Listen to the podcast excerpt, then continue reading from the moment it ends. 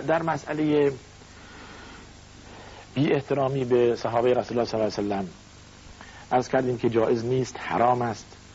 به خصوص صحاب اصحاب کرام مانند حضرت ابوبکر صدیق مانند حضرت عمر مانند حضرت عثمان که این سه بزرگوار هر کدام نسبتی به رسول الله صلی الله علیه وسلم دارند.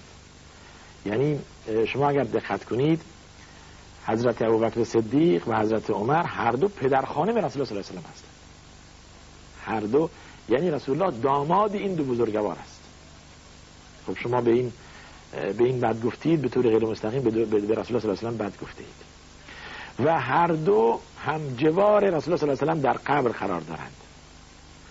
و هر دو دوست رسول الله صلی الله علیه وسلم بودند و یاری دهنده رسول الله صلی الله علیه وسلم بودند.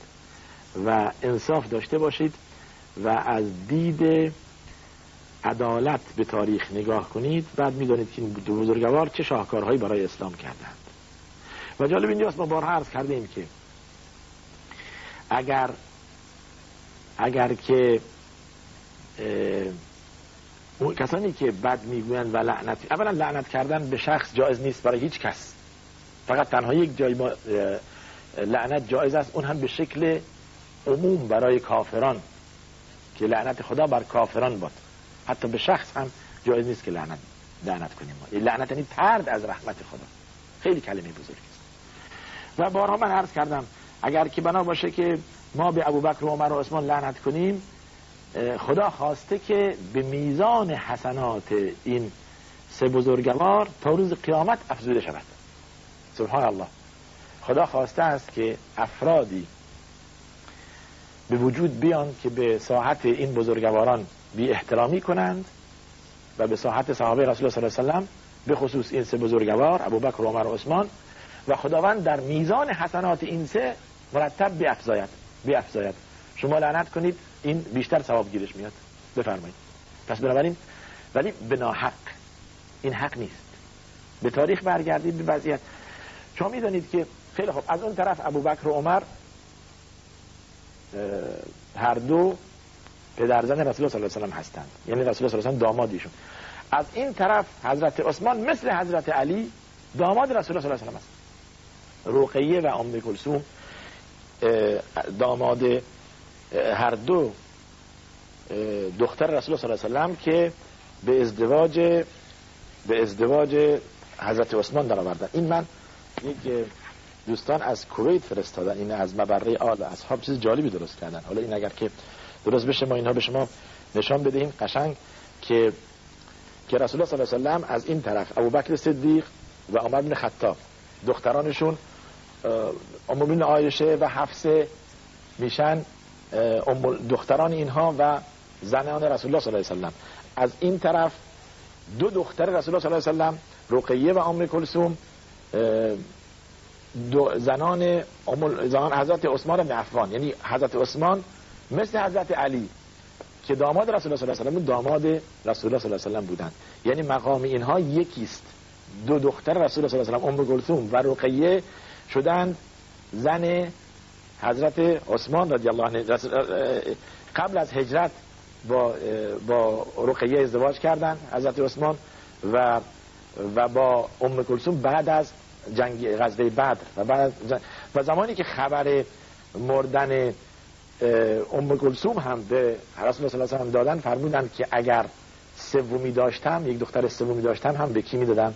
به عثمان می‌دادم. و این مسئله باعث افتخار این بزرگوار است یعنی حضرت عثمان. پس بنابراین حضرت فاطمه زهرا رضی الله عنها زن حضرت علی و حضرت ام کلثوم و حضرت رقیه هر دو زن زن حضرت عثمان شدن. بعد از اینکه رقیه فوت کردن فورا رسول الله صلی الله علیه و ام کلثوم به ازدواج ایشون در آوردند و زمانی که ام کلثوم فوت کردن و از مدتی فرمودن اگر سومی داشتن به ازدواج این در می آوردن و اینقدر حضرت عثمان رو دوست داشتن. پس بنابراین حضرت عثمان و حضرت علی هر دو داماد رسول الله صلی الله علیه و و حضرت ابوبکر و حضرت عمر هر دو پدرزن رسول الله صلی الله علیه و یعنی رسول الله داماد این دو شخص داماد ابوبکر و عمر هست و عثمان و علی هم هر دو داماد رسول الله هستند پس شما اگر که بعد بگویید به طور غیر مستقیم بعد به این بزرگوار گفتید. بعد خود رسول الله صلی الله علیه و گفتید. توجه کردید؟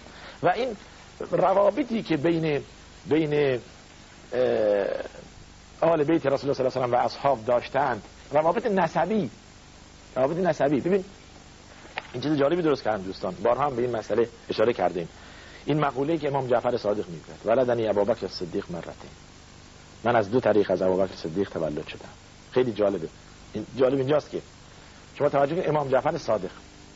پدرش محمد باقر امام محمد باقر پدرش امام زین العابدین علی زین العابدین. پدرش امام حسین. پدرش حضرت علی رضی الله عنه اجمعین. خیلی خوب. تا اینجا.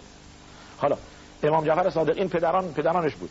حالا مادرش کیه؟ مادر امام جعفر صادق کیه؟ ام فروه ام فروه دختر کیه؟ دختر قاسم ابن محمد ابن ابوبکر. مادر ام فروه کیه؟ مادر ام فروه یعنی جده امام جعفر صادق کیه؟ اسما بنت عبدالرحمن ابن ابوبکر. یعنی شد ام فروه دختر قاسم. جدش یعنی جد امام جعفر صادق پدر مادرش قاسم ابن محمد ابن ابوبکر هستش. جدش جده امام جعفر صادق اسما بنت عبدالرحمن ابن ابوبکر.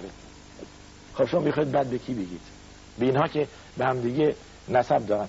به جایی که شما این را پخش کنید که الفت و محبت میآورد و اونهایی که دکان باز کردن بدین وسیله نان می‌خورن و مردم نادان را فریب می‌دهند به لعنت کردن و بد گفتن و تفریقه و جدایی بین مذاهب و و ملل اسلامی اینها را پخش کنید تا اینها بدانند چقدر محبت و الفت بوده است بین صحابه رسول الله صلی الله علیه و و و آل بیت رسول الله صلی چقدر همدیگه را دوست داشتن چقدر به همدیگه می‌رسه اصلا اینا نسبشون به همدیگه وصله. اینا نسبشون به همدیگه وصله. یعنی اینها با همدیگر چی هن؟ اینها با همدیگر مساهرت دارن. نسبشون به همدیگه چسبیده. شما این را پخش کنید و این را به مردم یاد دهید تا محبت تا الفت تا وحدت.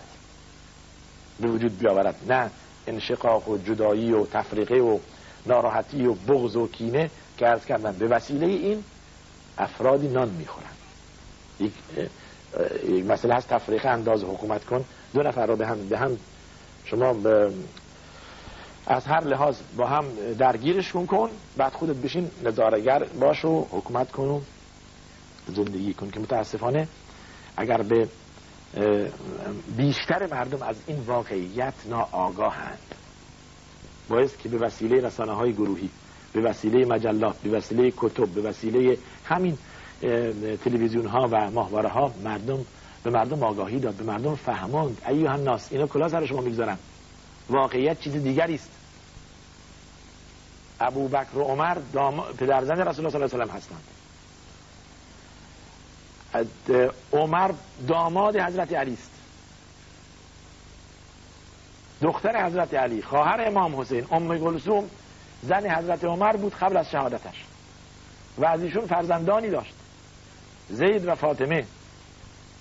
بعد اینکه شهید شد به ازدواج عبدالله ابن جعفر قیار در آمد به ازدواجی که از آل بیت در آمد پس بنابراین از اون طرف حضرت عثمان مثل حضرت علی داماد رسول الله صلی الله علیه و هستند.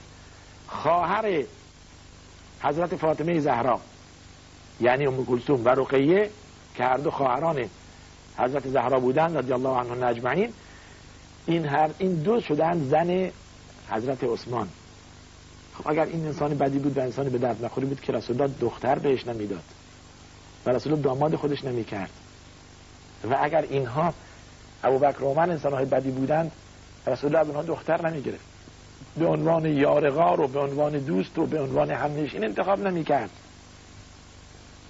یعنی اینقدر شما این مسئله خیلی خیلی باش توجه کنید که رسول الله صلی الله علیه و اگر شما اینها رو زیر سوال ببرید خود رسول الله زیر سوال می‌برید. این رسول الله نتونست روی اینها کار کنه که اینها رو بسازه تحویل امت بدهد. خب شخصیت رسول الله زیر سوال می‌برید با این بحث. پس بنابراین اون چیزی که محبت را می آورد و دوستی را به دوستی می افزاید به این توجه کنید. نقاط اتفاق بین مذاهب را عنوان کنید نه نقاط اختلاف. اون چیزی که به, به, تفریقه و به اختلاف بیشتر می کند می افزاید از این پرهیز کنید. همیشه صحبت محبت، الفت، دوستی، برادری همینه که بنده عرض کردم. اینها با هم برادر بودن با هم خیشاوندی داشتن با هم نسبت داشتن با هم الفت داشتن. این رو عنوان کنید. نه تفریقه نه لعنت نه فحش نه بی احترامی و بی ادبی که دو گروه مسلمان را از همدیگه گسسته و جدا کردن برای همیشه. چرا؟ چرا اینطور باشد؟